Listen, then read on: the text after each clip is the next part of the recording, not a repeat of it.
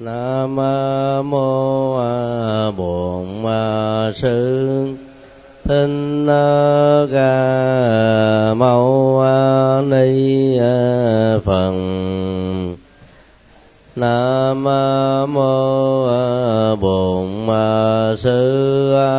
Thích ca mâu ni phật nam mô bổn sư thích ca mâu ni phật kính mời tất cả ngồi.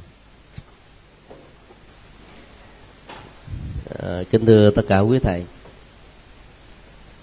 Hôm nay chúng ta sẽ điểm qua một cách bao quát về à, phương pháp xã hội học trong ờ, phạm vi là phi thực nghiệm.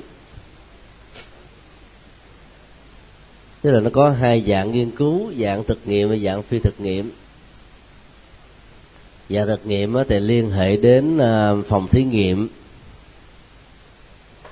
và các cái ờ, tiến hành thí nghiệm ở trong phòng hoặc là ở hiện trường. Vì uh, môn Phật học thuộc về nhóm ờ, khoa học xã hội và nhân văn. Cho nên các vấn đề chúng ta khảo cứu chính yếu là phi thực nghiệm.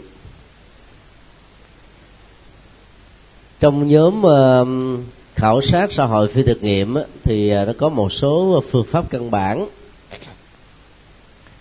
Trước nhất đó là phương pháp quan sát. Phương pháp quan sát được hiểu là một trong ờ, những dữ liệu ờ, quan trọng và là những kỹ năng rất cần thiết.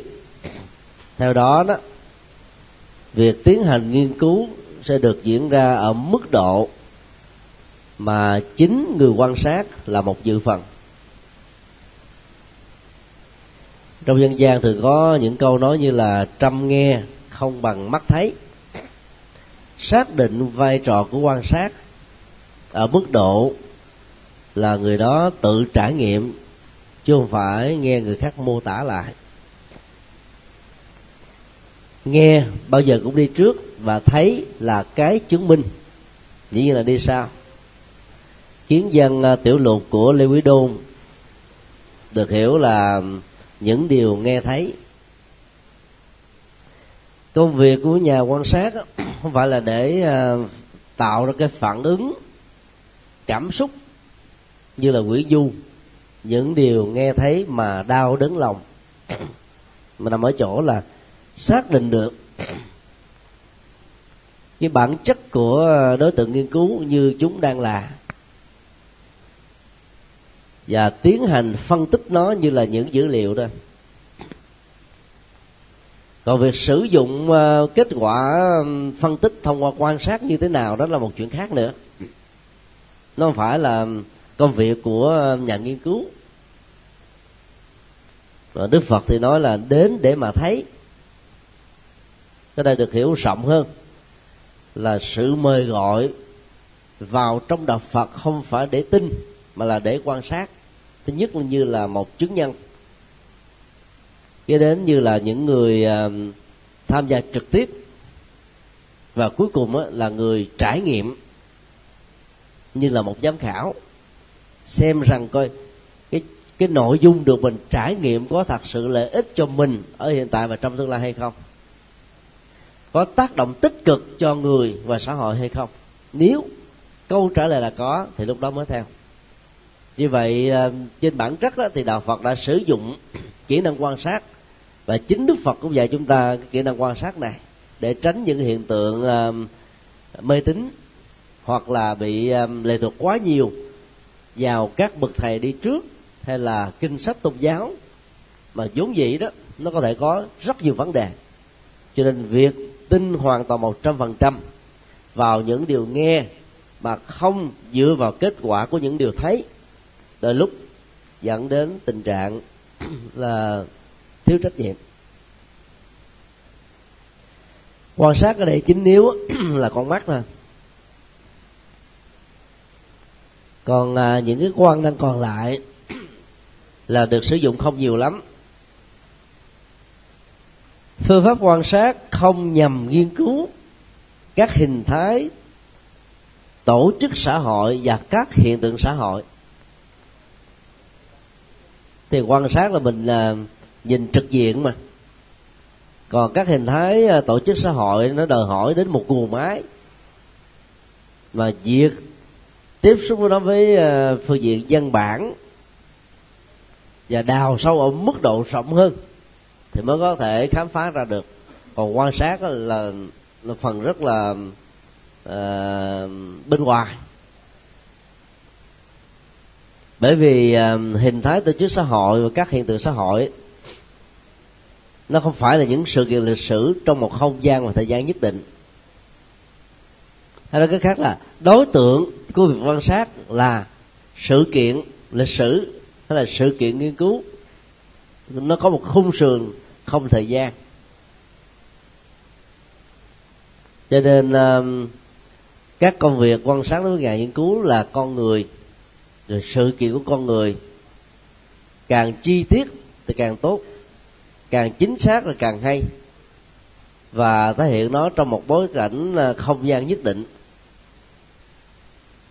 Công việc à, khảo sát, quan sát này sẽ giúp cho chúng ta chụp được bức tranh về thực tại hay là đối tượng của nghiên cứu.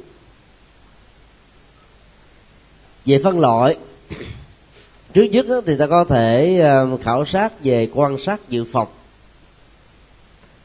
tức là những nội dung ờ, quan sát có kế hoạch có phương hướng. Và cái công việc của chúng ta là tập trung vào những tình huống được xem là đáng chú ý nhất trọng tâm nhất thôi. Còn ờ, những cái tình huống không có trọng tâm á, thì ta có thể phớt lờ đi và cái công việc ờ, chúng ta phải kiểm tra đó đó là cái kết quả mình đạt được của sự quan sát này là cái gì. Cho nên ờ, nếu mà mình à, muốn khảo cứu bằng phương pháp quan sát mà mình không đưa ra một cái kế hoạch trước với những cái dự định chắc chắn rằng là ta sẽ không có kết quả. Phương pháp thứ hai là quan sát tình cờ tức là bản thân của nhà nghiên cứu là không hề đưa ra một cái hoạch định.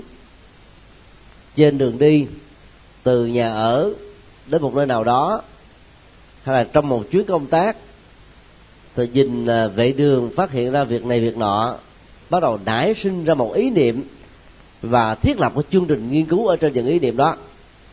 Thì à, cái quan sát tình cờ, mặc dù nó không có kết quả như mong đợi nhưng thỉnh thoảng nó lại phát sinh ra nhiều góc độ rất mới. Đối với ngành nghiên cứu đó để có kết quả chắc chắn thì ta phải à, à, sử dụng phương pháp dự phòng. Còn khi đi đâu đó thì cũng phải phối hợp thêm phương pháp là tình cờ bắt chợt gặp. Và công việc chính là ghi nhận hết tất cả những gì là mình tạm gọi là thấy nghe ngửi biết ví dụ như ờ, trong đại lễ Phật đản Liên Hợp Quốc năm 2008 chưa đưa dẫn ờ, phái đoàn của ờ, các vị lãnh đạo trong quỹ ban tổ chức quốc tế đi tham quan thủ đô Hà Nội rồi tham quan thành phố Sài Gòn. Thì lúc đó mới thấy uh, các tu sĩ từ uh, các trường vừa học uh, vừa học xong á đi ra bằng uh, xe đa và đây là lần đầu tiên các vị ờ, ở nước ngoài nhìn thấy cái cảnh tượng này ở Việt Nam. Và đây là hiện tượng chưa từng có trên thế giới. Thế là ở nước ngoài thì ờ, tu sĩ ờ, hoặc là đi xe bus hoặc là đi xe hơi chỉ hiếm khi nào đi xe Honda lắm. Mà ở đây đó là chưa tăng cũng đi chưa đi cũng đi mà thời điểm đó thì chưa có áp dụng uh, nón bảo hiểm. Chứ mà có thì bảo hiểm mình thấy mất cười nữa chỉ đội đứa nón lá thôi, cũng rất là dễ thương. Thì lúc đó đó thầy à, chủ tịch ủy ban tổ chức quốc tế mới nói, trời, cái này là một nghiên cứu thì lý thú lắm. Sự nghiên cứu đó là một cái à, sự kiện tình cờ thôi. Không có một người nào trong cái đoàn đã nảy sinh ra cái định là qua Việt Nam để làm công việc nghiên cứu về tăng ni, nhất là tăng ni sinh. Tình cờ đi, nảy sinh đó và họ cũng yêu cầu à, có những nghiên cứu. Thì ở mỗi một quốc gia nó có một cái văn hóa khác nhau. Mà Việt Nam được xem là một ờ, trong những nước thoải mái nhất. Các nước Nam Tông thì theo truyền thống ờ, khép kín. Cho nên ờ, tất cả các hình thái đó thì hầu như không được khích lệ. Và hơn nữa do cái cái cách ăn mặc truyền thống đó, cũng không cho phép mình lái xe được. Lái xe nó cũng không an toàn phải không? Còn uh, truyền thống của bắc tông đó thì uh, ở trung quốc đài loan hàn quốc nhật bản thì uh, các tu sĩ học ở trong các phòng học viện. Chứ không phải là ở chùa đến một trường học như chúng ta học xong rồi đi về. Cho nên ta hiếm khi nhìn thấy các tu sĩ đi ngoài đường phố lắm. Tại vì họ được uh, huấn luyện trong tu viện thôi. Và Việt Nam thì vì cái hoàn cảnh chúng ta khó khăn các bậc tổ đức chúng ta không nghĩ đến cái tầm quan trọng của việc cắt chùa to. Cứ đi theo hình thức phá chấp á rốt cuộc rồi thế hệ học trò bị thiệt thòi. Rồi muốn học không có chỗ học, rồi phải đi. Rồi đi như vậy thì cái sự xuất hiện của người tu á ngoài xã hội nhiều quá. Cho nên khi ta gặp người tu, ta không có cảm giác là hấp dẫn nữa. Lâu lâu mình vẫn gặp lần thấy nó quý, giống như vàng vậy đó. Cái vàng mà nó đầy đường thì chắc có lẽ ai cũng vứt bỏ, không làm xài. như vậy là những cái tình cờ đôi lúc đó là những cái cũng rất là hay. Thế là nói tóm lại hai phương pháp này nó hỗ trợ cho nhau. Làm một nhà nghiên cứu thì ta phải có dự phòng. Nhưng mà những cái tình cờ những cái mà nó nảy sinh ra trong đầu chúng ta thì ta ghi nhận hết chứ đừng có bỏ bỏ uổng lắm. Phương pháp thứ ba là quan sát không tham dự. Tức là người à, quan sát á, hay là báo cáo viên được xem là người đứng ngoài, đối tượng được nghiên cứu. Họ không phải là là một thành phần ở trong đối tượng được nghiên cứu. Cho nên um, cái công việc của họ, tôi nói là khách quan, không can thiệp vào cái diễn tiến của đối tượng nghiên cứu đang được khảo sát. Ví dụ như uh, các nhà tình báo đi thì công việc của họ là dự phòng. Và công việc của họ là có tham dự. Họ lẫn vào ở trong một đoàn thể, một tổ chức. Họ giả dạng là một thành viên ở trong một đoàn thể đó. Mục đích không phải là để làm các công việc mà đàn đợi đó giao phó. Nếu có chăng chỉ là một sự đối phó để cho người ta không ờ, phát hiện ra mình. Và quan trọng hơn đó là thông qua việc tham dự này họ có thể quan sát từ bên trong. Cho đó công việc nghiên cứu nghiêm túc của đó là không được tham dự vào. Bởi vì tính khách quan trong nghiên cứu được xem là tiêu chuẩn cao nhất. Cho nên cái công việc chính của họ là gì? Dựa vào uh, sách các báo cáo các văn bản pháp lý pháp quy vân vân để tiến hành một nghiên cứu khảo cứu nhất định nào đó. Nên tiêu chuẩn quan trọng nhất là nằm ở chỗ là không không tham dự. Có dự phòng nhưng không tham dự vào. Đối lập với phương pháp này được gọi là phương pháp quan sát có tham dự. Tức là người quan sát đó, đóng vai trò như một thành viên dễ bị đồng hóa nếu mình yếu hơn. Cái khuynh hướng của tổng thể các thành viên đó đang có. Dễ thiết lập liên minh. Nếu mình có những cái mũi lòng, hoặc là có những cái mối quan hoài, và do vậy, ta tự gắn lấy mình với cái phía nào đó mà chúng ta có tình cảm. Cho nên sự cảm thông trong tình huống này đó đôi lúc nó lại là một sự chủ quan. Hồi uh, thứ hai vừa qua chưa tôi dẫn lớp à, để à, dẫn một phái đoàn của um, úc gồm các uh, y bác sĩ thuộc uh, tổ chức um, từ trái tim của úc châu đến uh, trung tâm bảo trợ xã hội tỉnh bà rịa vũng tàu mục đích là để cho họ quan sát, có tham dự. Giúp cho họ một ngày à, sống chung với à, các trại viên tại à, trung tâm bảo trợ. Trung tâm bảo trợ bà rịa vũng tàu là một nơi tập hợp khoảng 500 trại viên trong số đó là 360 người là bị tâm thần. Và đối tượng chính là tâm thần phân liệt. Có nghĩa là cái tính tâm thần đó nó không có liên tục là nó có giai đoạn ở trong một năm với những cái chu kỳ nhất định của nó. Những ờ, lý do uh, xã hội cá nhân gia đình nó đóng vai trò khá quan trọng để dẫn đến là tình trạng tâm thần ở các bệnh nhân này. Thì chúng tôi mời họ tham dự vào sống chung với những uh, bệnh nhân. Và các bệnh nhân có người nói tiếng anh rất là sỏi làm cho phái đoàn à, người úc hết sức là ngạc nhiên. Đâu có dễ gì tìm một người bệnh nhân tâm thần úc nói được tiếng việt. Và trong khi đó, những à, bệnh nhân tâm thần à, việt nam nói được tiếng anh, có người nói được tiếng pháp, có người sổ tiếng miên, có người sổ tiếng thái. Hôm qua chúng tôi cũng, hôm hôm đó chúng tôi cũng ngạc nhiên vô cùng thì trong trung tâm này họ chia làm hai khu. Một khu là những người nặng.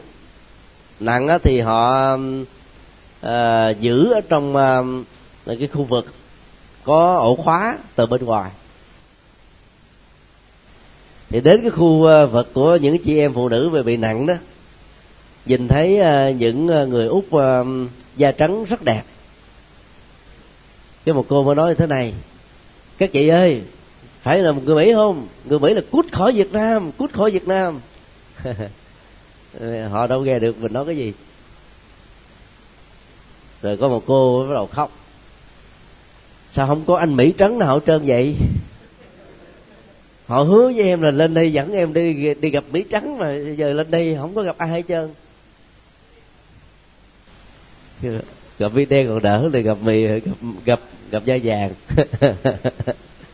tức là có lẽ cô này đó bị một người sở khanh nào đó hứa hảo rằng là hãy lên sài gòn đi, sẽ có công việc làm, sẽ lấy chồng giàu sang, da trắng ờ, quan to, chức lớn, quyền thế, tiền ờ, rất là nhiều và có thể làm cho cô thay đổi cuộc đời, lên nên là bị bị đạn và cái ờ, khổ đau về cảm xúc đó không vượt qua được, cho nên dẫn đến tình trạng bị tâm thần có người học nhiều quá rồi thành man luôn. Học nhiều mà không có ờ, cái cách để phóng ờ, những cái căng thẳng á. Là khi mà mình quan sát mình có tham dự giả giờ mình là một người trong số họ. Đến giờ ăn cơm chúng tôi cũng kêu họ vào ăn uh, cái mâm cơm giống như là các trại viên. Trại viên tại đây thì một mâm cơm bằng à, inox đó mà. Có đâu chừng được hai chén cơm một khứa cá rồi mấy cọng rau muống hết. Đó. thì người uống họ ăn thoải mái. Những người à, lăn xả ở ngoài khi mà họ đã chịu đi rồi đó thì họ đóng vai rất tốt. Từ khi có tham dự phần vào thì họ mới bắt đầu có mối đồng cảm. Trời ơi thực phẩm gì gạo gì ăn cái mà nước không muốn vô. Cá gì đâu mà nó mặn quá tanh quá tức là, tức là không có đủ cái hương vị cần thiết mục đích chúng tôi đưa họ có dự phần là để làm gì? Để họ về họ mới phát tâm được chứ. Mô tả không đâu áp phê.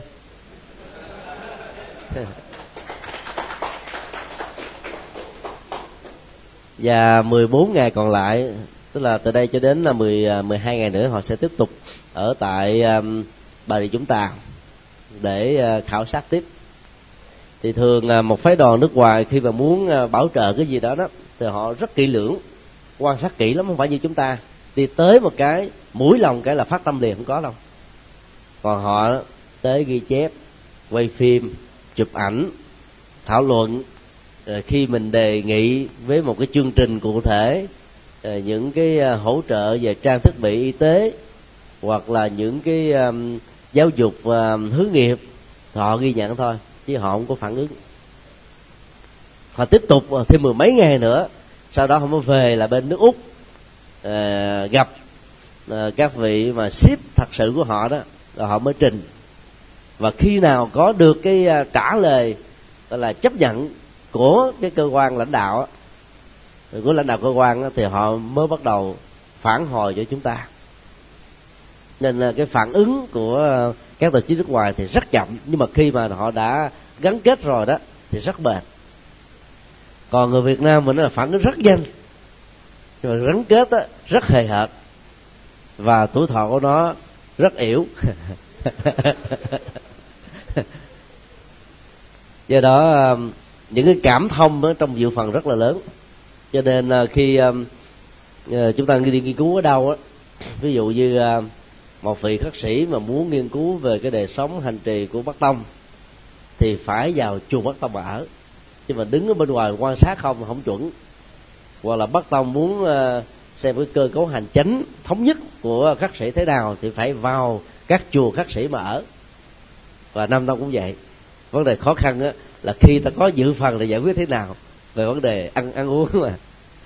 À, cái khóa cách đây 3 năm à, chúng tôi um, vận động 10 học bổng đi học Thái Lan đó. Thì à, các thầy của mình là phải ở chùa Nam Tông rất may mắn là ở bên bển nó có ăn Nam đi cai. Tức là một cái à, tổ chức à, của Phật giáo Việt Nam ở miền Trung mà vị à, khai tổ của trường phái này đó để là nhục thân, là một cái niềm tin rất lớn cho quần chúng. Và cũng có rất nhiều các vị hòa thượng thái biết được tiếng việt, tức là chịu có học tiếng việt qua bển học tụng kinh thủ lăng nghiêm, di đà học danh dược sư, phổ môn và tán theo phong cách của bình định rất hay. À, ăn mặc thì áo nhật bình của việt nam nhưng mà màu là màu già vàng vàng cam. À, đắp chiếc y còn áo là áo nhật bình. Nó là một phong cách rất là hay. Giữ cái chất mà bắc tông của việt nam đắp chiếc y để nó phù hợp với dân hóa nam tông ở thái lan. Tụng kinh là bằng tiếng việt. thế mà mình tới mình nghe tụng kinh mình không biết đây là người thái tưởng là người việt nam. Và còn sử dụng lại rất nhiều các cái bài tán tụng rất hay mà bây giờ ở miền nam bị mất gốc à. Tức là khi mình vào trong đó mình dự phần thì lúc đó nó, nó có những cái khó khăn tức là dân hóa khác nhau mà. Nó thường tạo ra cú sốc nếu người nào có cái tính cách thích ứng quá chặt hoặc là dễ dàng bị phát hiện ra nếu người đó làm công tác của gián điệp. Tức là mình phải dự phòng một trăm phần trăm. Ví dụ mình vô vào gián điệp, ta sao mình vậy nên à, hiện nay ở hải ngoại đó, nhiều người ta cứ nói là chùa việt nam là cộng sản vô ở nhiều lắm. Giả dạng làm tu sĩ để mà phá đạo. Chứ tôi nói là ai mà đánh giá như thế là hiểu quá sai về cộng sản à. Cộng sản đâu có ngu như thế đâu. bây giờ mình là thầy tu đây nè không? Là sư cô thật, thầy tu thật.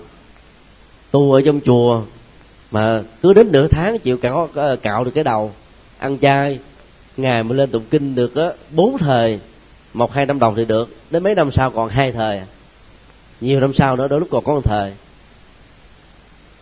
Ờ, Phật tử thuần thành vô ờ, thọ bát quan trai ngày thôi. Chứ mà một tháng mà làm bốn ngày, một năm mà làm mấy tháng, không biết là có còn không? Chịu không nổi nữa. Mà nếu một ông cộng sản nào mà vô trong chùa ở được suốt cả cuộc đời, người đó cũng đáng mình lại lắm. Bây giờ người ta là tình báo nhân dân chứ ta đâu có cần phải đi gài người vô giống như thời kỳ chiến tranh. Ở đâu mà không có những sự bất đồng? Chỉ cần lệ ngồi khai thác không? Muốn ờ, muốn biết ông a thì kiếm cái ông phi a nói chuyện. Ông phi a sẽ cung cấp thông tin cho ông a. Về ông a. Muốn biết về ông b thì nói chỉ ông phi b thì ra được ông b. Muốn biết về ông phi b nói chuyện ông b thì ra qua ra lại thôi. Cho nên lại lo phóng thanh ở đâu không có. Cần gì phải chui vô đó là sống khổ cực vậy. Vậy mà ở hải ngoại ta tin ào ào. Cho nên người việt nam, tu sĩ việt nam, trong nước việt nam mà đi ra ta nói đây là cộng sản họ dùng là sư quốc danh đó. đó là một cái ờ, nhận xét hết sức là đau lòng. Nếu họ làm công tác quan sát dự à, tham dự đó thì có lẽ là không có những cái cái sai lầm như thế. Nên là khi chúng tôi đến tại Washington DC đó tiết giảng thì 38 hội đoàn chống cộng tới biểu tình. Và ra thông cáo chung tẩy chay nhà sư cộng sản thích nhật từ. và bữa đó thì họ sắp xếp cho cái đài à, à việt ngữ à, toàn quốc của hoa kỳ đến à, phỏng vấn. Chủ là để bắt bí. À, câu hỏi đầu tiên là ở việt nam có tự do tín ngưỡng hay không? Trả lời kiểu nào cũng chết. Chứ tôi nói như thế này nè. Chúng ta bắt đầu rất lớn về khái niệm tự do và cái công việc của chúng tôi không phải đi thảo luận cái bất đồng đó. Nếu quý vị à, muốn hiểu cái à, cái chuyện tự do là có sinh hoạt tín ngưỡng có à, các tôn giáo và có gì đó thì ở Việt Nam có đủ.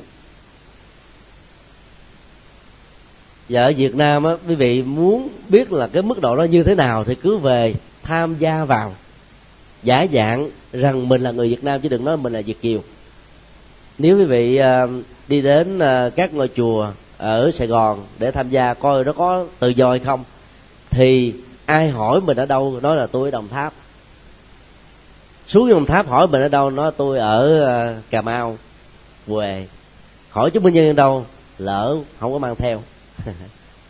Thì cứ tham gia vào thì mình biết thôi à chứ đừng có nghe người ta báo cáo. Rồi báo cáo thường láo nhiều. Hoặc là nó không chuẩn xác. Còn mình giữ phần vào mình sẽ biết rõ nó như thế nào. Mấy chục năm trước đó, thì cái khó khăn nó có. Bây giờ thì nó có cái khăn theo cái kiểu khác. Còn những cái mà khó khăn trong giai đoạn đầu nó không còn nữa. Nhưng mà ở hải ngoại họ không tin chuyện đó. Họ cũng không thèm gọi là biết đến chuyện đó. Họ cứ nhìn lấy cái hình ảnh của quá khứ đó. Và mục đích là để làm gì? Để phủ định hết tất cả phật giáo trong nước do vì cái thành kiến với chính quyền. Mà rút cuộc rồi nạn nhân đó của mình là ai? Là những người đồng tu. Do chính mình tạo ra bằng cái tri giác sai lầm hay là nói khác hơn là thiếu nghiên cứu dự phật những vị lãnh đạo cực đoan mà chống chính phủ và chống phật giáo trong nước đó, là những người không hề biết lắng nghe. Từ một cái tổ chức giáo hội phật giáo việt nam thống nhất mạnh nhất sau năm 75 tại hải ngoại bây giờ là trở thành là cái giáo hội thiểu số nhất ở trong số 14 giáo hội ở hải ngoại. Nhân tài nhiều nhất của giáo hội này bây giờ đã vẫy tay chào với nó. Cái à, giáo chỉ à, số 9 á, sau đại lễ Phật đản ngay cái thời điểm Phật đản Liên Quốc là giáo chỉ số 9 nó được ban hành. Thì chúng tôi thường ví cái giáo chỉ số 9 á, như là một con cua do vì tri giác sai lầm cho nên tự bẻ càng mình và nghĩ rằng à, nó sẽ mọc ra vài chục cái càng mới.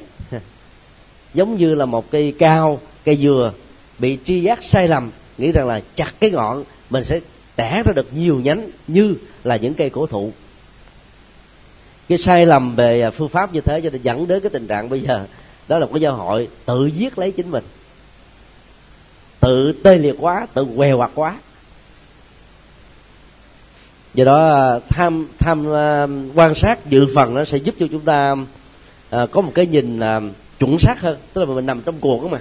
Không còn phải nghe người khác báo cáo thế này kia nữa. Và do vậy, những cái kết quả khảo cứu chúng ta nó sẽ chuẩn hơn. Quan sát thứ năm được gọi là thường nghiệm.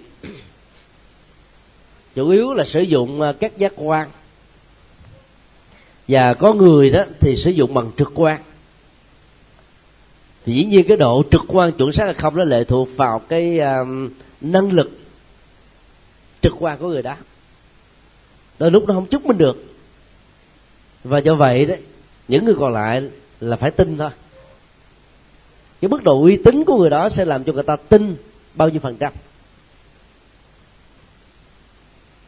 Một bộ phim khoa học giả tưởng của Hollywood xuất hiện gần đây mô tả về uh, và một dân biểu của một bang ở Washington có cái năng lực trực quan đặc biệt. Và ông đón biết được rằng là lũ lụt sẽ đến. Lúc đó thì trước cái năm 2000 ông ờ, nghĩ rằng nó giống như là cái nạn đà hồng thủy đó, được mô tả trong kinh thánh. Và yêu cầu quốc hội là phải ờ, có những cái biện pháp ngăn chặn thích đáng. Trong đó các nhà à, nghiên cứu về khí tượng đó, chưa có một dữ liệu gì về những cái hiện tượng này. Cho nên khi ông trình bày trong quốc hội là người ta cười thôi. Ta nói ông này hơi bị man này và ông ta đó ngày càng cảm thấy bị thôi thúc bởi trực quan của mình cho nên đã tuyên bố rời khỏi đảng. Để làm cái công việc là xây một uh, gọi là lắp ráp một cái chiếc tàu thật là lớn để chờ đến cái ngày nạn đại hồng thủy đó ông rước hết tất cả mọi người và những con thú vật ở tại cái bang này. Nhờ đó thoát chết. Thì trong lúc ông tiến hành ông xây dựng đó, vợ ông bỏ luôn nói ông này chồng tôi giờ manh quá không chịu lo chuyện vợ con mà toàn là lo chuyện tào lao thôi. Nhưng mà những đứa con nó thông cảm được. Cho nên đó má nó thì cấm giận nhưng mà những chúng nó đó thì mỗi ngày vẫn ra thăm ba của mình và ông sai mê làm đến độ những người đồng sự đều phải vẫy tay chào hết. Ta nói ông này man quá rồi. Râu ria ông quên cạo luôn trở thành giống như một đạo sĩ đó.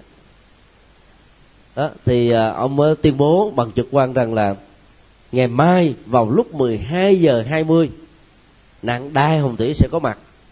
Đưa báo chí ta tập trung lại ta quay phim chụp ảnh ông tuyên bố dữ dội lắm. Đó, thì ông à, thống đốc của tiểu bang mới đến nói bây giờ nếu anh không ngừng những hành động ngu ngốc của anh thì tôi sẽ bỏ tù anh. Với tư cách là người lãnh đạo quan trọng nhất và đang gây tạo cái mối sợ hãi bằng những đe dọa về những hiện tượng không có thật dựa vào cái trực quan của anh. Ông nói bây giờ ông hãy chờ chút xíu đi. Tôi không có nói láo đâu. Trực quan tôi uh, xác định rõ như thế. Thì uh, ông thống đốc nói về trước khi bắt anh bỏ tù tôi sẽ cho một cái xe cà cẩu thật là lớn tới để phá vỡ chiếc tàu anh làm mấy năm nay. Đó thì à, cẩu được à, tới. Xe cẩu vừa dùng hệ thống à, cẩu tính đập va vào trong chiếc thuyền đó thì nó là mưa thật là lớn. Ngay chờ đang nắng chang chang mưa thật là to. Là các nhà báo nói đúng thật anh này à, dự đoán quá đúng quá đúng nên là tất cả mọi người chạy tán loạn để lo lo, lo tìm nơi trú ẩn. Thì mới vừa chạy chưa được hai phút cái hết mưa. Thế đâu chị là anh này sai rồi. Đó. rồi đâu đó mọi người đi về hết. Thống đốc đi về và ra lệnh là cho cảnh sát tới bắt. Trên đường cảnh sát tới đó thì anh ta đứng ở trên chiếc thuyền. Vợ con của anh đó là hy vọng là anh đúng đứng cái đó để mà giờ mà thấy mưa tạnh xong ờ, vợ cũng chán bỏ đi luôn. Thì anh nhìn anh quan sát chút xíu anh nói là bắt đầu nó đến rồi bắt đầu nó đến rồi. Anh ta hét lên không ai chịu ờ, chạy ra hết trơn á. Lúc đó cái đập nước á thật là to ở cái vùng uh, uh, kế bên Washington bị vỡ. Mà do ông thống đốc này ký hợp đồng ủng hộ cho công công ty uh, trúng thầu á là thuộc hạ của mình. Cho nên làm ẩu quá và không có kiểm tra độ an toàn mà nó vỡ đập như thế là nước nó tràn còn hơn là nạn đại hồng thủy. Đó là mọi người túa ra mà chạy. À, thì bắt đầu dẫn nhau lên tàu. Và cái điều hay cái đây là một phim nó nói về cái chuyện mà gọi là thương các loài động vật á. Nên các loài động vật không biết nó làm sao thật là hay. Đi toàn là cặp đôi không à. Hai con cọp cái cọp đực đi chung với nhau. Hai con nai đi chung nhau hai con ngỗng hai con vịt hai con gà. Cứ đi là đi cặp không à mà nó đi bò lên tàu này nó thấy rất ấn tượng rất hay. Đó là gì? Đó là quan sát thường nghiệm bằng trực quan. Suýt nữa là ông này ở tù rồi. Thế là chỉ như là một cái bộ phim à, khoa học giả tưởng thôi. Chứ không phải là là một bộ phim có thật. Và cái giả tưởng đó nó có hay ở chỗ đó là nó khích lệ người ta. Phải làm thế nào đó để uh, sử dụng cái kỹ năng uh, trực quan của mình trong một số tình huống nghiên cứu khoa học á, đôi lúc nó lại là cái đúng đấy. Chứ không phải lúc nào cũng là sai hết. Và cái thông điệp nằm à, ngoài sau cho đó đó đó là hãy đặt lại vấn đề các nhà lãnh đạo. Rồi nhiều khi nhân danh này lại nọ, chủ yếu là để làm lợi ích cho bản thân mình thôi. Và cái mối quan hệ thứ hai, đó là hãy thương yêu các loài động vật. Để ta có được cái phan quan sát thử nghiệm đó thì những cái chuẩn xác là gì? Đó là ghi âm. Đó là chụp hình quay phim đo đạc. Chứ không thể nói khơi khơi được. Cho đó nó mới ờ, tạo ra cái độ ờ, chuẩn xác khá cao. Bây giờ máy chụp hình á nó nằm ở trong cái kính nè. Ở có một cái nhỏ xíu giữa hai cái ờ, nối kết. Mắt kính này với mắt kính bên kia thôi. À, nó có một cái con con con nhái rất là mạnh rất là nhạy và ở tại Ấn Độ vào năm à, 2001 á, có một cái vụ tai tiếng chưa từng có. Đó là lãnh đạo cái đảng lớn nhất. Nhận tiền hối lộ. Tức là các nhà báo họ làm á. À, vào thời điểm đó, đó thì nó cũng có những cái cây bút nữa. Cây bút mà chụp hình đó thì nhà báo vừa mang mắt kiến chụp hình và vừa cầm cái bút chụp hình. Cho nên lúc mà đưa tiền á mà. À, và nói vừa thâu nó vừa chụp luôn và họ là nhà báo nghiên cứu. Ở Việt Nam thì chưa có tình trạng này. Tại vì luật nó còn có những giới hạn chưa cho phép làm. Còn ở hải ngoại là tự do mà. Các nhà báo làm công tác nghiên cứu là phát hiện ra vụ tham nhũng bê bối của các đảng tốt hơn là các nhà chính trị và các à, an ninh tình báo. Tại vì họ giả dạng là những người à, thương gia, bỏ tiền ra. Có một công ty tài trợ tiền cho họ. Như là những công ty truyền hình truyền hình đó vào những dịp đó là bán lời dữ lắm. Bán uh, bán sống đó hoặc là cho quảng cáo. Thì họ cho là khoảng 300 ngàn đô cho nhà báo này đi làm công việc đó. Tìm nhân vật là nổi tiếng nhất nổi cộm nhất. Lúc bây giờ đúc lót mà nếu nhân vật đó mà nhận á thì 300 ngàn tiền đô đó là họ cho luôn uh, uh, phóng viên báo này. Và tiền mà họ thu lại sẽ có thể là 3 triệu đô la tại vì ờ, đó là cái ờ, độc quyền phát sóng. Mà khi phát tới đâu đó là các đảng nó nhảy dẫm tới đó, nó sợ tới đó. Và người ta đăng ký để mà ta đang quảng cáo với là những công ty lớn đó. Vào những cái giờ đó rất là đắt tiền. Nó cao gấp 100 lần so với những giờ khác. Bởi vì toàn bộ quốc gia sẽ đổ dồn xem cái đài đó thôi, chứ ta không coi với đài khác. Mà muốn vậy thì phải công thông báo báo chí, thông báo trước cả tháng trời, cho nó nổi cộm lên mà. đó, như vậy là ghi âm chụp hình quay phim đó, nó sẽ chuẩn xác hơn không có không trối đâu được đó. thì hiện nay việt nam đang làm cái này ở hải quan á. Vậy rồi mấy ông hải quan bị phát hiện do chụp hình những nhà báo chụp thôi chứ còn bộ phận hải quan nó đâu có gắn mấy cái này đâu. À, cho nên đâu có phát hiện ra những kẻ tham nhũng. Cho đến lúc nào đó là chính phủ mà sử dụng cái phương pháp mà là quan sát thử nghiệm thì lúc đó đó cái tình trạng tham nhũng hối lộ vân vân đó ở mức độ tinh vi đó, sẽ được phanh phui hết. Thứ sáu là phương pháp quan sát uh, quan sát khoa học. Tức là dùng ờ, uh, ốc khoa học để uh, phân tích nhân. Rồi từ đó nó suy ra cái tính quy luật của nó. Và những cái phương pháp nghiên cứu khoa học như này phần lớn là rất chuẩn.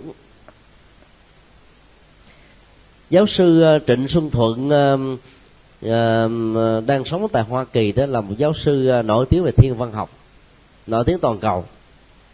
Vừa rồi ông nhận được cái giải thưởng của quốc tế về những ờ, khám phá và phát minh.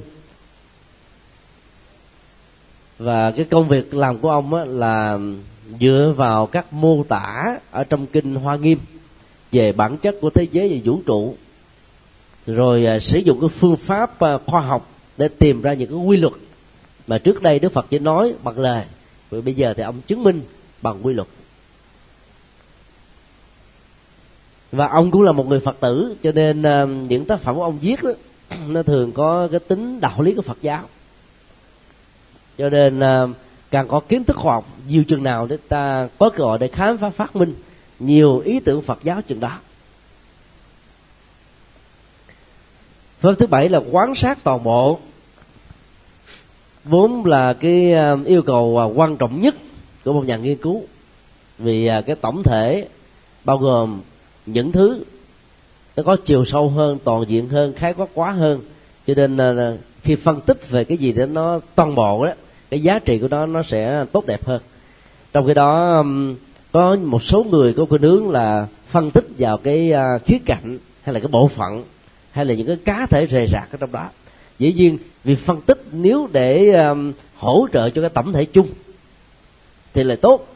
Còn chỉ lấy cái đó làm yếu tố quan trọng không thì đôi lúc nó không thành hay. Cái câu chuyện mù giờ sờ voi đó là câu chuyện nói về toàn bộ và cá thể. Những cái ờ, kết quả quan sát uh, lạc dẫn của ờ, những người uh, mù đó, nằm ở chỗ là bởi vì do giới hạn của cái quan năng và sự quan sát mà họ đã đánh đồng cái bộ phận mà họ được tiếp xúc á, trở thành như là một tổng thể. Chứ nếu như um, họ um, nói tay với nhau lại cái người um, mô tả về uh, cái chân nắm tay cái người mô tả cái đầu và yêu cầu người mô tả cái chân có cơ hội rờ được cái đầu. Người mô tả cái vòi có cơ hội nắm tay với người mô tả cái bụng và cho họ sờ ngay bộ phận cái bụng. Và cứ như thế, tất cả mọi người rề rạc ở trong cái cá thể bộ phận đó, cùng được tiếp xúc với những cái phần mà mình không có dịp. Thì kết quả là họ sẽ có một bức tranh tương đối là chuẩn hơn về con do. Nhưng đằng này đó, vì họ đi quá sâu vào trong cái bộ phận, cho nên họ quên đi cái tổng thể. Và do đó cái kết luận lạc dẫn sẽ khó có thể được chỉnh đốn. Cái bài à, bài thơ về lô sơn của tô lôn pha nó cũng về cái dạng đó. Phần lớn có lẽ là quý thầy thuộc phải không ạ? Lô sơn yên tỏa triết giang triều vị đáo bình sanh hẳn bất tiêu đáo đắc hoàng lai vô biệt sử. Lô sơn yên tỏa triết giang triều cái nghĩa dịch trong ờ, thơ tiếng việt là mù tỏa lô sơn sống triết giang. Khi đưa, khi chưa tới được hẳn còn mang, tế rồi về lại không chi lạ, mù tỏa lô sơn sống triết giang. Tức là cái cảnh nó rất là đẹp. Trên đó là trời xanh, dưới là nước xanh, giữa là màu xanh của cây cỏ và núi đá ba màu xanh tương phản với nhau tạo ra một cái bức tranh rất đẹp và thỉnh thoảng những vần mây với cái sự tác động của gió đi ngang qua tạo thành thơ mộng vô cùng. Và ai chưa đến được thì cảm thấy là tiếc nuối cả một cuộc đời của mình. Nhưng mà khi đã đến rồi thì thấy cũng chẳng có gì cũng là trời mây non nước cỏ cây hoa lá đắt núi vậy thôi. À, y muốn nói về cái à, cái nhìn chân như rồi à, cái nhìn phân biệt rồi khi mà mình liễu đạt ngộ rồi trong cái phân biệt quay trở về với chân như. Còn chưa đến được á cái à, cái phân biệt á thì mình cảm thấy là một sự bối rối hay là tiếc nuối. Khi tới rồi thì ta phải nhìn nó bằng cái chân dư chứ đừng nên bằng cái sự phân biệt nữa. Thì à, à, mình nhìn à, từ góc độ dưới nước lên nó khác à. Còn đứng ở trên đỉnh núi mà nhìn xuống mặt biển nó khác mặt nước nó khác còn trên những cái sườn núi để ta quan sát thì ta sẽ bị cái giới hạn của tầm nhìn không thấy ở phía trên không thấy phía dưới không thấy cái xung quanh. À, mỗi một cái quan sát bộ phận như thế nó đều tạo ra những sự giới hạn. Mà trong nghiên cứu là ta được khích lệ là đừng nên quá đào sâu về khía cạnh mà mất đi cái à, toàn bộ. Sau cái toàn bộ ta có rồi đó thì việc khảo sát những khía cạnh nó sẽ giúp chúng ta một cách chi tiết hơn. Nếu có chăng bộ phận sẽ được tiến hành sau khi tổng thể đã được khảo nghiệm. Về bản chất á, thì ta có thể nói phương pháp quan sát là nhằm khảo cứu về một sự kiện hay là một phần đối tượng của sự nghiên cứu. Sự ờ, quan sát ờ, các sự kiện tồn tại trong thế giới tự nhiên hay là tổng xã hội đó nó thuộc về cái trọng tâm của nhà nghiên cứu có người thì thích về hiện tượng xã hội, có người thích quan sát về tự nhiên. Các nhà khoa học tự nhiên đó thì thích quan sát về thế giới, vật chất ờ, và vũ trụ. Còn những nhà nghiên cứu về khoa học so nhân dân đó thì thích về xã hội con người, sự kiện, lịch sử, các diễn tiến, vân vân. Một hình thức khác ta có thể thấy là quan sát đó, chủ yếu là khảo cứu về các hình thái, bản chất, công năng để phát hiện ra những nội dung nghiên cứu và trên cơ sở đó, ta xây dựng các khái niệm, ta thiết lập ra các giả thuyết. Và trên cơ sở những ờ, khái niệm và giả thuyết của những người khác đã khảo cứu, ta kiểm chứng nó quan trọng hơn. Trong quá trình kiểm chứng, ta phát hiện ra quy luật của sự vật hiện tượng. Như vậy là từ cái việc quan sát dẫn đến việc khám phá ra quy luật đó nó là một tiến trình rất dài, mà không phải ai cũng có thể thành công. Kiểm chứng giả thuyết nghiên cứu là công việc của các nhà nghiên cứu để à, không được quyền chấp nhận như là một cái à, chân lý à, tiên khải, mà phải sắp nhận nó như một giả thuyết thôi. Rồi cuối cùng sau khi khảo nghiệm hết tất cả mọi thứ, ta không còn một cái lý do gì để bác bỏ được nó, ta không có một cái cơ sở gì để không tin nó. Thì lúc đó ta xem nó là một chân lý đã được chứng minh. Còn sau khi khảo nghiệm mà mình thấy có nhiều lỗ hổng có nhiều tình huống diễn ra với một xác suất khác khác với những cái gì mà được người ta đã công bố thì cái đó ta được quyền bác bỏ. Vì quan sát là một tiến trình rất là khách quan. Có nói một cách khác á, quan sát là những phương thức nhận thức về bản chất của sự vật. Yêu cầu của đó là chúng ta buộc phải ghi nhận một cách đầy đủ và chính xác thế giới hiện tượng như nó đang là. Và tại đây nếu ta biết vận dụng cái nhìn như thị của phật giáo, thì cái tính cách chủ quan, thành kiến hay là tiêu cực ở trong vấn đề ghi nhận nó sẽ được giảm thiểu ở mức độ khá cao. Công việc và tiến trình mà chúng ta phải tiến hành đó là gì? Thu thập thông tin. Rồi tiến đến thống kê số liệu rồi à, dự trữ cái nguồn tư liệu. Sau đó tiến hành nghiên cứu, phân tích về tính quy luật của chúng. Ưu điểm của phương pháp này là đơn giản, ít tốn kém, không làm biến đổi trạng thái của đối tượng. Vì chúng ta chỉ quan sát chứ không phải can thiệp vào đó. Do đó nó thể hiện được tính khách quan tương đối cao. Nhưng mà hạn chế của nó đó là khó có thể giúp cho nhà nghiên cứu nắm bắt được tổng thể của tình huống, cũng như là các khía cạnh riêng biệt. Tức là ở mức độ đơn giản đó thì mình có thể à, nắm chuẩn được nó, còn đi vào chiều sâu à, đi vào những cái khía cạnh đó thì không phải là sở trường của phương pháp quan sát. Và dân gian việt nam cũng có câu là thấy vậy mà không phải vậy. Nói về cái giới hạn của quan sát á một số ờ, nhà sư của nhật bản á, lâu lâu cũng cắt cớ lắm. Đi vào những quán bar đi vào ờ, những cái chốn lầu xanh. Thì cái ý niệm đầu tư đầu tiên của những người có mặt trong thế giới giang hồ của lầu xanh nói rằng đây là các nhà sư ăn chơi. Mục đích của các nhà sư vào trong đây để làm cái gì? Là lễ thuyết pháp. Và họ phải đăng ký. À, đến lượt mình à, lên đó thì họ cho phát ra một cái câu à, phật ngôn rồi đó. Rồi họ ca lên những cái bài ca về phật pháp để cho những người khác ta nghe. Nhưng mà nếu như người nào quan sát mà đến cái giai đoạn mà họ ngồi quan sát những người khác thực hiện à, trong cái thế giới giang hồ không thì nói là như là ăn chơi tôi bỏ tôi đi rồi thì quan sát đó là mới có một phần thôi chưa phải là cái tổng thể. Phải chờ hết lúc mà à, những nhà sư này làm công việc của mình. Ở trong đó thì lúc đó ta mới có cái nhìn chuẩn xác. Mục đích của mấy ông nhà sư này không phải là để đi hưởng thụ mà là để giảm cái việc hưởng thụ của những người hưởng thụ trong này. Thế vì vào trong đó mà thấy ông ông thầy tu năm bảy ông thầy tu mà ngồi nghiêm chỉnh vậy tự động mấy cái người ăn chơi nó cũng giảm bớt cái cường độ đi. Cũng có một cái nể nang nhất định nào đó. Nhưng mà phương pháp này đó ờ, rất là mạo hiểm không à thì vấn đề tương quan so là thế này. Nếu mình không đủ sức chuyển hóa người khác thì đến lúc ta bị người khác chuyển hóa. Đó là quy luật thôi.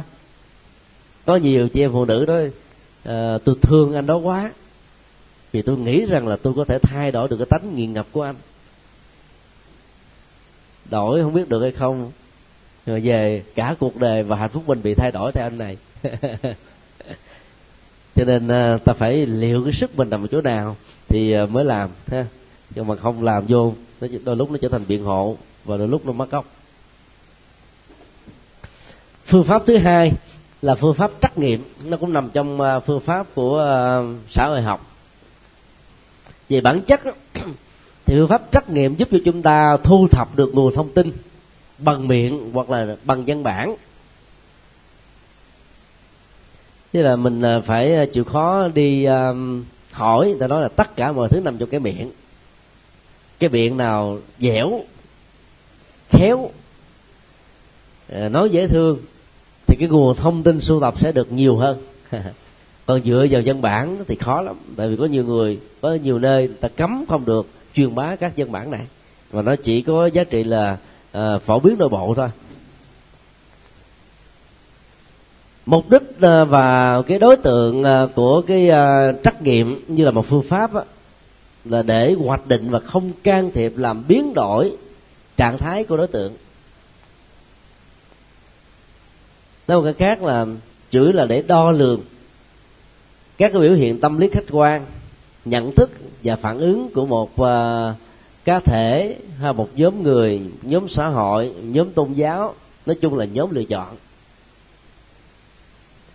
công cụ chính yếu của phương pháp trắc nghiệm là ngôn ngữ hoặc các dấu hiệu.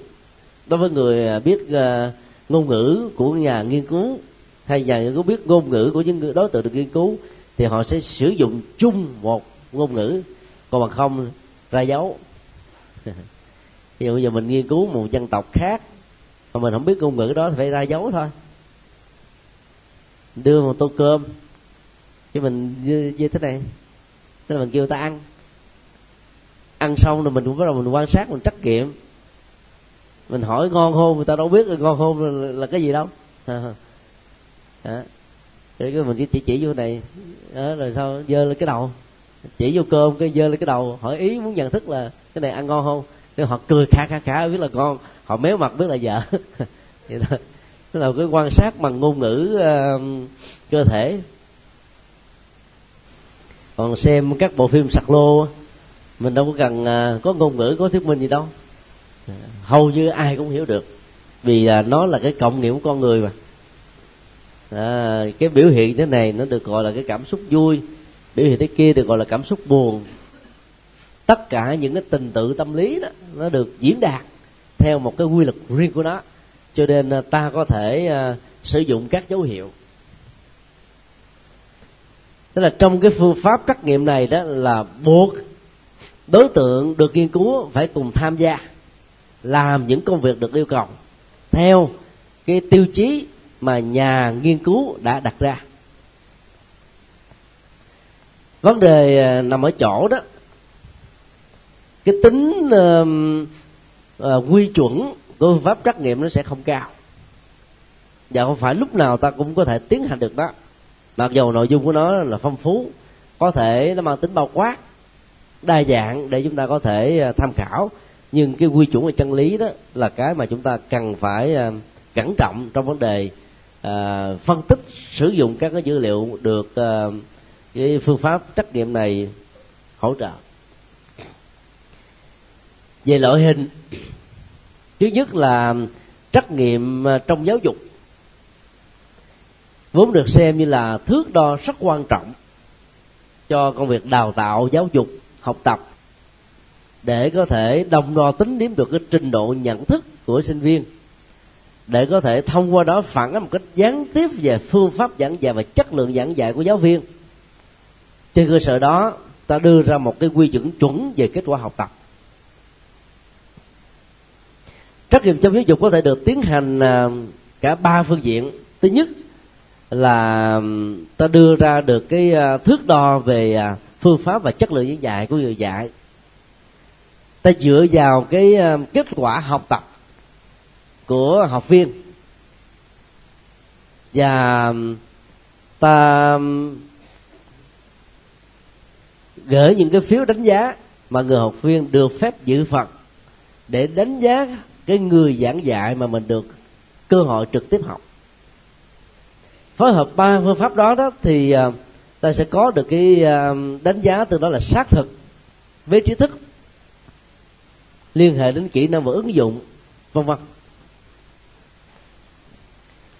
Hiện nay đó thì học viện của chúng ta mới làm cái công việc uh, uh, thứ nhất thôi tức là đánh giá từ sinh viên. Chắc có lẽ là chừng một hai tuần nữa quý vị sẽ được gỡ cái phiếu đánh giá để đánh giá các giảng viên. Và trong phiếu đánh giá mình phải thể hiện cái trách nhiệm cam kết của mình một cách khách quan và thường cái tiêu chuẩn ờ, của trắc nghiệm đánh giá trong giáo dục á là ở cái mức độ trung bình. Và khi đưa ra cái mức độ trung bình thì ta phải chấp nhận cái um, tình trạng sẽ ra ngoài muốn đó là những người học khá hơn đó sẽ có cảm giác rằng là giảng viên phụ trách lớp là dở. Còn uh, những người ờ, thấp hơn đó thì sẽ có cảm giác rằng là cái người đứng lớp mình nói ngôn ngữ hơi tương đối là khó. Và như vậy là việc tiếp thu gặp trở ngại. Bao giờ nó cũng có những cái uh, so le. Và việc so le trong đánh giá là chuyện chắc chắn phải có thôi. Và dĩ nhiên là sinh viên sẽ phải để tên của mình để chịu trách nhiệm sự đánh giá. Phải có nhiều người bị uh, giảng viên chấm điểm thấp cho nên có cái mặc cảm. Và do vậy khi đánh giá là phải phán thật là xấu nên vào giảng viên để giảng viên là việc khiển trách. Cho nên ta phải để tên để chi? À, có một số đánh giá đó. Mà nếu như uh, khi mà cái uh, bộ phận thanh tra về chất lượng kiểm định chất lượng của học viện đặt ra những câu hỏi đó thì các giáo viên này được quyền biện hộ chứ. Hỏi cái người đánh giá đó là ai ta coi cho tôi biết ờ cái nhân vật này có thể là trong lớp bị uh, làm kiểm điểm cho nên cảm thấy không thích mới có những nhận xét như thế. Còn những người khác không có thế dù thế. Chứ mà không mà dựa vào cái uh, cái phiếu đánh giá của sinh viên không đôi lúc cũng bán lúa giống lắm cho nên đó là người ta phải dựa vào ba thứ. Cái thứ thứ ba hiện nay học gì chúng ta đang làm đó là cái việc uh, hình thành cái đề cương môn học. Mỗi môn học phải có một cái đề cương. Nói về uh, tầm quan trọng ý nghĩa phương pháp nghiên cứu đối tượng nghiên cứu tài liệu tham khảo các cái chương mục những cái diễn tiến học ở trong suốt uh, mấy tín chỉ như thế. Thì hiện nay đó là chúng ta chưa có hoàn hoàn tất được cái này. Nếu mà nó hoàn tất trong tương lai thì sinh viên khỏe lắm. Mỗi đầu của mỗi một môn học á sinh viên được phát cái ờ, đề cương môn học khoảng chừng ờ, mười mấy hai mươi trang để mình nắm bao quát. Các vấn đề sẽ được khảo cứu chính á, ngoài cái tự đề bộ môn và môn tả môn học. Thì cái đánh giá đó sẽ giúp cho cái bộ phận ờ, kiểm định chất lượng giáo dục á, xác định rõ là giảng viên này đó, có được cái chuẩn mực về vấn đề ờ, đứng lớp hay không. Dựa vào cái ờ, cái mô tả và cái đề cương là chúng ta có thể xác định được mấy mươi phần trăm mà. Nếu như cái khung sườn đề cương người ta đưa ra rất là chuẩn, mà sinh viên phản ánh lại rằng là giảng viên này giảng kém về phương pháp về cái này nọ, thì như vậy chưa chắc là đúng. Trong cái phương pháp ta đưa ra nó rất là chuẩn ví dụ bạn đánh giá về giảng viên nội dung phương pháp phong cách thái độ. Mà trong cái cuốn uh, chương trình học cử nhân đó ta có đến chín uh, uh, câu hỏi. Rồi câu thứ 10 đó cái câu uh, nếu các bạn hay là các thầy cô là người đứng lớp cho môn học này thì mình sẽ nói thêm cái gì đề nghị thêm cái gì? Tức là tạo cơ hội cho sinh viên thoải mái trong vấn đề thể hiện cái ờ, góp phần cho cái chương trình giảng dạy có chất lượng. Đó thì sắp tới chúng ta sẽ phải làm cái đó. Và nó là một cái yêu cầu của đại học. Rồi trắc nghiệm thứ hai đó là trắc nghiệm có không. Thường áp dụng ờ, cho những cái ờ, khai báo về sức khỏe.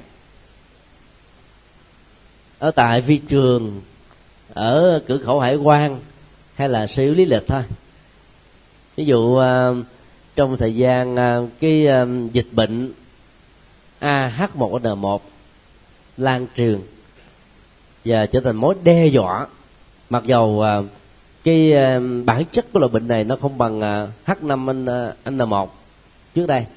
Nhưng mà cái mức độ tử vong của nó là lớn hơn H5N1 thì đến các phi trường á, là quý vị sẽ phải thứ nhất là đo nhiệt độ mà ta đo rất là tinh vi. Những loại phi trường ờ, nổi tiếng cỡ ờ, tầm vóc như là Thái Lan Singapore trở lên đó theo hệ thống Mỹ á, thì ờ, họ có một cái hệ thống máy. Tất cả các hành khách cứ tự nhiên đi ngang qua máy này sẽ bắn vào để thâu nhận cái thân nhiệt của người đó mà không cần phải lại để đo từng người. Và làm cho ta không có cảm giác rằng là mình bị kiểm soát mà mức độ bắn tia để mà đo được cái thân nhiệt nó rất là chuẩn xác. Và người nào với cái thân nhiệt uh, cao hơn cái mức uh, quy định cho phép được xem là có vấn đề uh, về H1N1 này AH1N1 này là sẽ được đưa qua cái uh, khu vực cách ly liền. Rồi sau đó đó khi đến cái chỗ mà làm uh, nhập cảnh thì chúng ta sẽ phải thêm một lần nữa kê khai nên phòng hờ là máy nó có những trục trặc về sự cố. Để kê khai nó có một cái danh sách à, trong à, à, ba tháng vừa qua bạn đã có đến những nước bị nhiễm này chưa? À, nước nhiễm ta liệt ra năm mười nước vậy đó. Để cái nào mình chưa có mình để có nào chưa để chưa vân vân. Đại khái vậy. Thì cái trách nhiệm có không á nó là một trong những cái um, à, nguyên tắc để chúng ta khảo nghiệm nghiên cứu từ đó là chuẩn. Tại vì cái này nó không có nói sai được. Ví dụ như sau này quý thầy với cô à, làm một cái bài nghiên cứu liên hệ đến cái trách nhiệm có không về động cơ xuất gia thì ta có thể làm a b c d vân vân. À, lý do tại sao thầy sư cô hay là sa di sa di đi tu cái mình liệt ra vì thất tình vì uh, vô chùa dễ sống vì uh, ở nhà khổ quá vì lý tưởng vì con đường giải thoát vân vân. Thì mỗi người người ta phải chọn lấy. Nhưng mà cái này coi chừng là bị bị hớ. Những cái kẻ mà lười biếng đi tu á đâu có dạy gì để tôi vì lười biếng đi tu đâu. Tôi nói là vì lý do vậy đó, cho nên là cái trách nhiệm có không này có những tình huống á là không chuẩn. Nếu trong đó nó có những ô tốt và xấu liên hệ đến bản thân của người kê khai đâu dạy gì ta nói thiệt về bản thân mình đâu do đó nó cũng có giá trị tương đối thôi. Cái thứ ba cũng liên hệ đến trách nhiệm có không này, đó là trách nhiệm à, vấn đáp.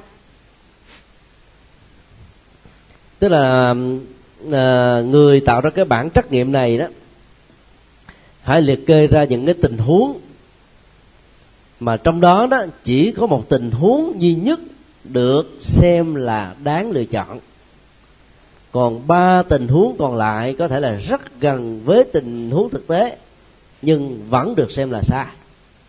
Phần lớn các thi trắc nghiệm á, thì thuộc về cái dạng này. Thời gian á, để làm những cái khảo cứu trắc nghiệm này phải là ngắn. Nó bằng với cái thời gian mà họ đặt bút để chọn một cái một thôi. Với cái thời gian đọc xong một cái câu chứ không được quyền suy nghĩ. Vì suy nghĩ lúc đó đó là cái cơ hội của hên xui bắt đầu có mặt rồi.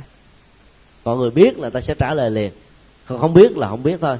Ví dụ đó là một trăm câu. Và một câu á, nếu mình đọc không á là nó mất là ba chục giây. Thì ta chỉ cho tối đa là bảy chục phút thôi.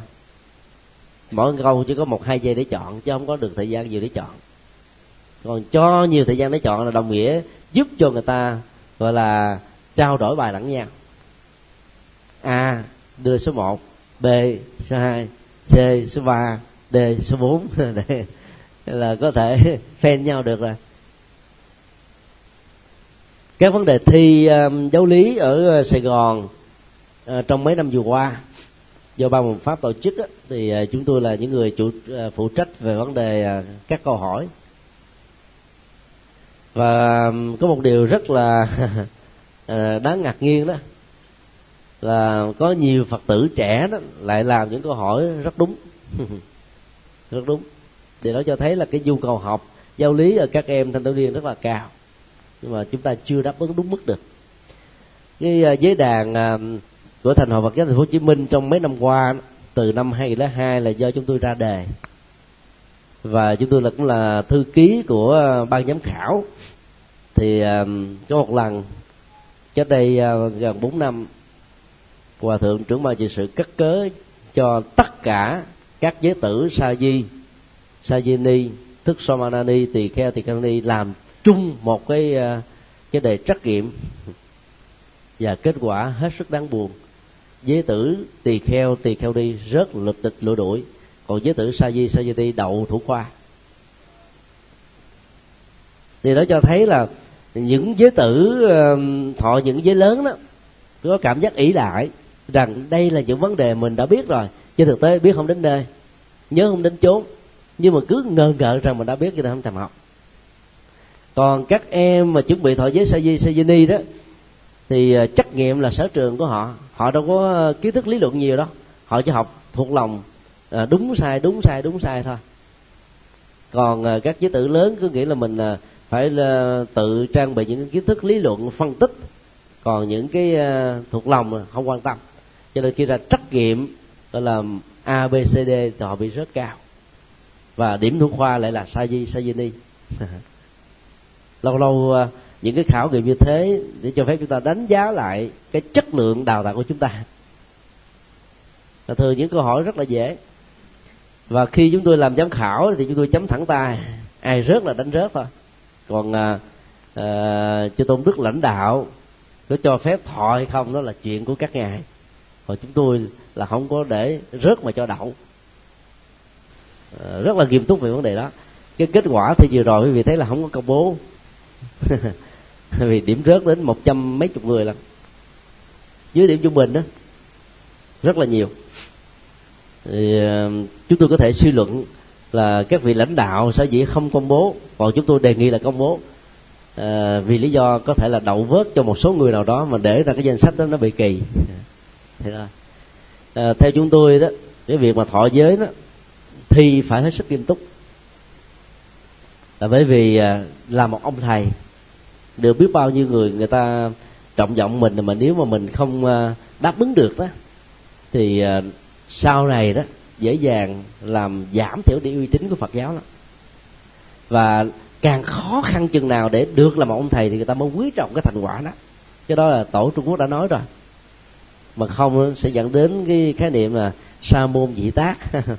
Quá dễ làm dễ làm thì người ta ý lại dữ lắm. Cũng uh, bữa thứ hai đó trên đường đi về từ ờ, trung tâm bảo trợ xã hội bà rịa vũng tàu chúng tôi ghé cái tiệm cơm gia thanh tịnh kế bên đại tùng lâm đó. Thì đó có một ờ, thầy trẻ chứ cái tưởng chúng tôi là chú tiểu á quát lại chứ tôi giả bộ đi qua thử. Nói chú ngồi xuống này chú ở chùa nào? Làm gì mà đi uh, đêm khuya này mặc áo hậu? Phải đi cúng không? Phải đi đám không? Hay là đi uh, giải dạng vô nhà các phật tử để xin tiền? Vừa nói mà dùng dùng điếu phút phì phà phì phà nhả khói. Ra cái quẻ thị uy lắm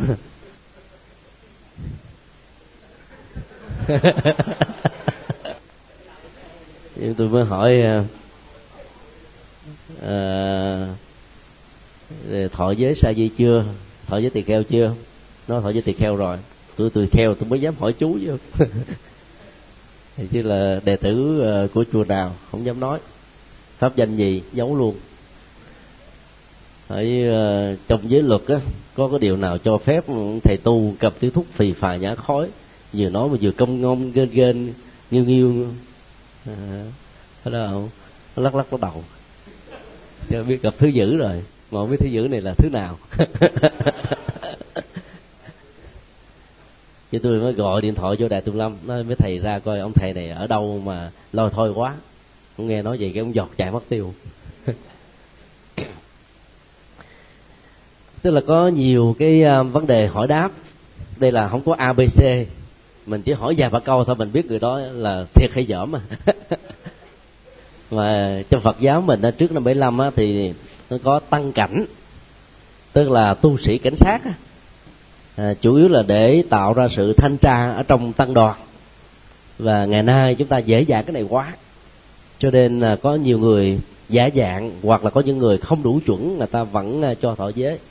Một cái giới đàn của chúng ta là hai ngàn người ba ngàn người bốn tây tháng 11 à, bốn mùng bốn tháng 11 sắp tới đại tùng lâm à, tổ chức tại giới đàn. Mà đại tùng lâm à, được à, biết đến là cái nơi có số lượng giới tử tham gia nhiều nhất trên toàn quốc việt nam. Sau đó là thành phố hồ chí minh. Cứ mỗi một cái đại giới đàn của chúng ta mấy ngàn người giống như là cỏ mọc vậy nên ra nó không quý. Còn ở bên thi chúa giáo thì biết là phải học 6 năm về cử nhân thần học à, sau khi tốt nghiệp xong rồi đó là đâu có được làm linh mục đâu. Được à, điều về một cái à, nhà thờ để làm à, à, phó tế của giáo sứ đó. Sau thời gian làm 3 năm 4 năm chi đó tối thiểu phải là hai năm. Thì à, cha chánh sứ của nhà thờ đó và các giáo dân sẽ làm một cái tờ báo cáo lên à, à, tổng giám mục thành phố Hồ Chí Minh rằng là tư cách kiến thức rồi nhiệt tâm vân vân, của vị phó tế này có đạt yêu cầu. Nếu đạt yêu cầu đó là đề nghị phong linh mục, còn không đạt yêu cầu là đề nghị không tác phong linh mục. Cho nên có rất nhiều người suốt cả cuộc đời đi tu không bao giờ được làm thành linh mục đó. rất là khó.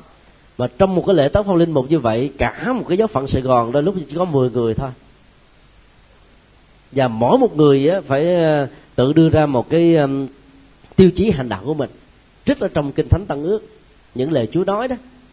Ví dụ như à, có người chọn là ta đến cuộc đời này để mang ánh sáng. Như vậy thì mình phải làm sao đúng với cái tâm chỉ đó mình đi. À, mặc dầu là có những cái tổ chức tốt như thế và vận dụng những phương pháp hay như thế mà đôi lúc á các vị linh mục còn hư mà. Và nó có nhiều cái trục trặc.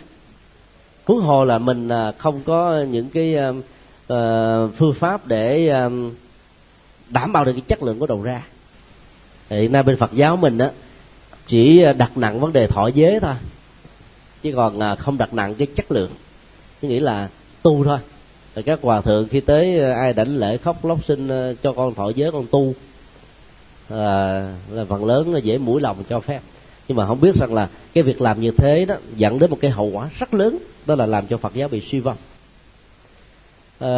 đại đế Asoka là người có công trong vấn đề kiểm định chất lượng người tu. Trong lúc mà ông trị vì đưa Phật giáo Ấn Ấn Độ trở thành là quốc giáo thì ông cho thi trắc nghiệm. Ai mà không không qua được những cái kiến thức căn bản Phật pháp là đuổi hết, không cho tu, không xứng đáng để làm người tu. Bởi vì khi mình khoác một chiếc áo mà bên Phật giáo mình đâu có ai biết đâu, sa di mình cũng mặc chiếc áo đó, hòa thượng gọi là lãnh đạo tăng thống giáo hội cũng mặc chiếc áo đó thôi. Ta không biết ông nào là ông lớn ông nào ông nhỏ. Thì vô có thấy là tu sĩ hết cho nên nghe theo đôi lúc mà là là rơi vào mê tín hay là rơi vào những cái sai lầm rất nguy hiểm. Còn à, quý vị biết lý do tại sao mà các vị à, sư à, thái lan cạo hết chung mày không? Có để ý không? Lý do là như thế này. Thái lan và biển điện là hai nước có biên giới và chiến tranh trong lịch sử của họ là một chuyện giống như ờ, việt nam và trung quốc vậy đó. Cho nên ờ, một vị vua ờ, của thái lan rất là thông minh. Ông vua này đã được phương tây biết đến nhiều lắm. Chúng tôi quên tên rồi. À, như là uh, chula hay gì đó chula long con hình như là vậy. Hay là mahamakut gì đó một trong hai vị đó. Thì uh, uh, gián điệp của miến điện đó là trà trộn vào trong uh, thái lan rất là nhiều. Trước đây họ trà trộn trong quân đội dễ bị phát hiện. Nhưng mà trà trộn trong nhà sư đâu ai để ý đâu. Cái nhà sư bên thái lan người ta thời điểm đó là khoảng sáu trăm ngàn người đi tu. Bây giờ là cũng khoảng sáu bảy trăm ngàn người. Như vậy là chỉ cần vào trong chùa làm gián điệp là ít ai biết lắm. Bây giờ à, tình báo cho biết rằng là có nhiều người miến điện giả dạng làm nhà sư thái lan để ờ, làm công tác gián điệp. Cho nên vua mới lập tức cho kiểm tra về trách nhiệm Phật pháp ABCD đó, để coi um, ai mà trả lời không được biết là tu giả. Và trên cái cơ sở kết quả đó người ta lội ra và bắt truy ra được manh mối. Thì sau khi cái trách nhiệm nó ra rồi thì bên phía bên miếng miến điện thấy bị động rồi. Họ dùng một cái chiêu thuật khác là cho lính gián điệp á, là phải học Phật pháp thật giỏi. Đi qua kiểm tra trách nhiệm ABCD đậu hết. Cho nên nhà vua mới ra lệnh ai là người thái lan và là uh, thuận hành đi tu á thì trong đêm hôm đó là phải cạo chung mày hết. Sáng hôm sau những cái ông nào mà gián điệp đi qua là không có cạo chung mày biết đây dân dởm bắt. Cái nguyên nhân của việc cạo chung mày là đó thôi nhưng mà bây giờ rất nhiều người không biết cho nên bây giờ cái thời chiến tranh gián điệp nó không còn nữa cũng cạo chân mày nó thành thói quen nhân hóa rồi. Phật đâu có yêu cầu đâu. Chân mài để chi? Nó chắn bớt cái bụi. Khi bụi nước mà nhiễu xuống thay vì nó dính vô mắt. À, cái tự nhiên sinh học của cơ thể tự động nó có những cái lông chân mài để nó ngăn bụi ngăn nước dơ. Nó rất là tốt bên cạo rất nguy hiểm. Rất nguy hiểm nó nhiễu xuống là dễ hư mất lắm đó. Như vậy là thông qua nhiều trắc nghiệm, chúng ta có thể khám phá thêm những cái mới. Quyền đem công đừng này, hướng về khâm tân càng. Đệ tử và chúng sanh à, đều trọn thành phân đạo